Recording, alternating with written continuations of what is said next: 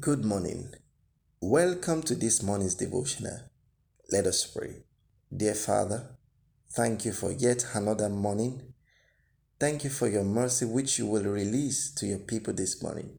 Please take all the glory and we ask you to please help us and grant us your mercy in Jesus' name.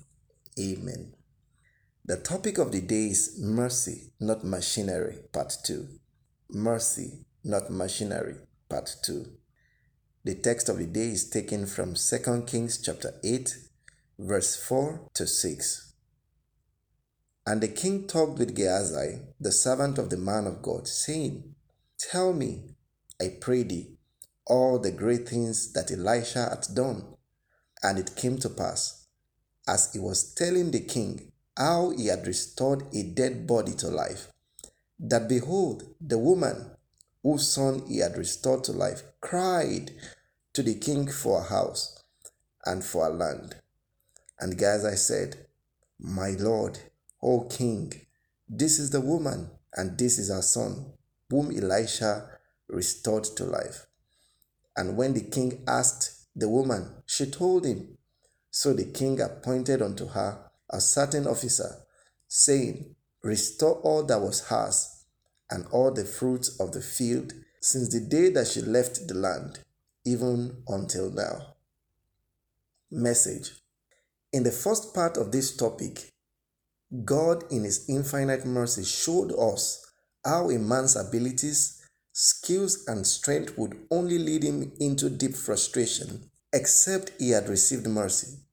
Today, we will turn again to that scripture from Ecclesiastes chapter 9, verse 11 from the New Living Translation. The fastest runner doesn't always win the race, and the strongest warrior doesn't always win the battle. The wise sometimes go hungry, and the skillful are not necessarily wealthy. And those who are educated don't always lead successful lives. It is all decided by chance, by being in the right place at the right time. No one controls time Yet, only mercy can order a man's steps to the place of his help at the appointed time. It is only God's mercy that will move a man from where he was to the place where he would be blessed at the perfect time. The story in our scriptural text today shows how mercy can lead a man into his destiny. Some have lost opportunities in life because they are either too early or too late for an appointment. Only men who have received mercy are placed in the right place at the right time.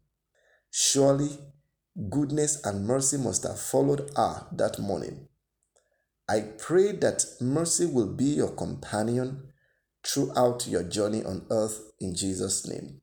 Amen. Did you notice that for some reason, the king began to ask Gehazi about the miracles of Elisha? And more importantly, Gehazi was telling the story of the miracle of raising the dead by Elisha, and the mercy brought her in before the king. She was neither early nor late. I pray for you one more time that the mercy of God will put you in the place of your destiny at the right time in Jesus' name. Amen. Gehazi said to the king, This is the woman. While she was yet away, Mercy was already preparing a major blessing for her. If you think you have big connections and you need no mercy, you are mistaken. The truth is that you will never go above your connections. Only mercy can place a man above his connections and influence. That woman came only to ask for a house and land, which has been obviously taken over. But mercy got her more than what she had lost. In addition to the recovery of her properties, Mercy got her seven years of harvest without struggles. What did she do? Nothing. When mercy is involved, a man will do nothing and get results that others did not get, despite their hard labor. Maybe she went unsure whether she would even get anything, but now she got more than she desired because mercy brought her to the right place at the right time. Many have been accompanied by mercy into great blessings, and others have walked into danger simply because they walked without mercy. When machinery and human effort fail, mercy will prevail.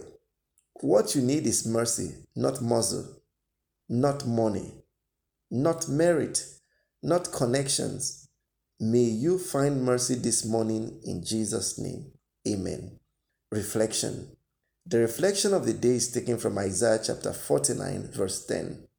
They shall not hunger nor thirst, neither shall the heat nor sun smite them. For he that hath mercy on them shall lead them, even by the springs of water shall he guide them. Do you hunger? Do you thirst? Are you under some pressure or difficulties? Ask for God's mercy and He will lead you into fulfilling your purpose in life. He will guide and satisfy you. God bless you and have a glorious day.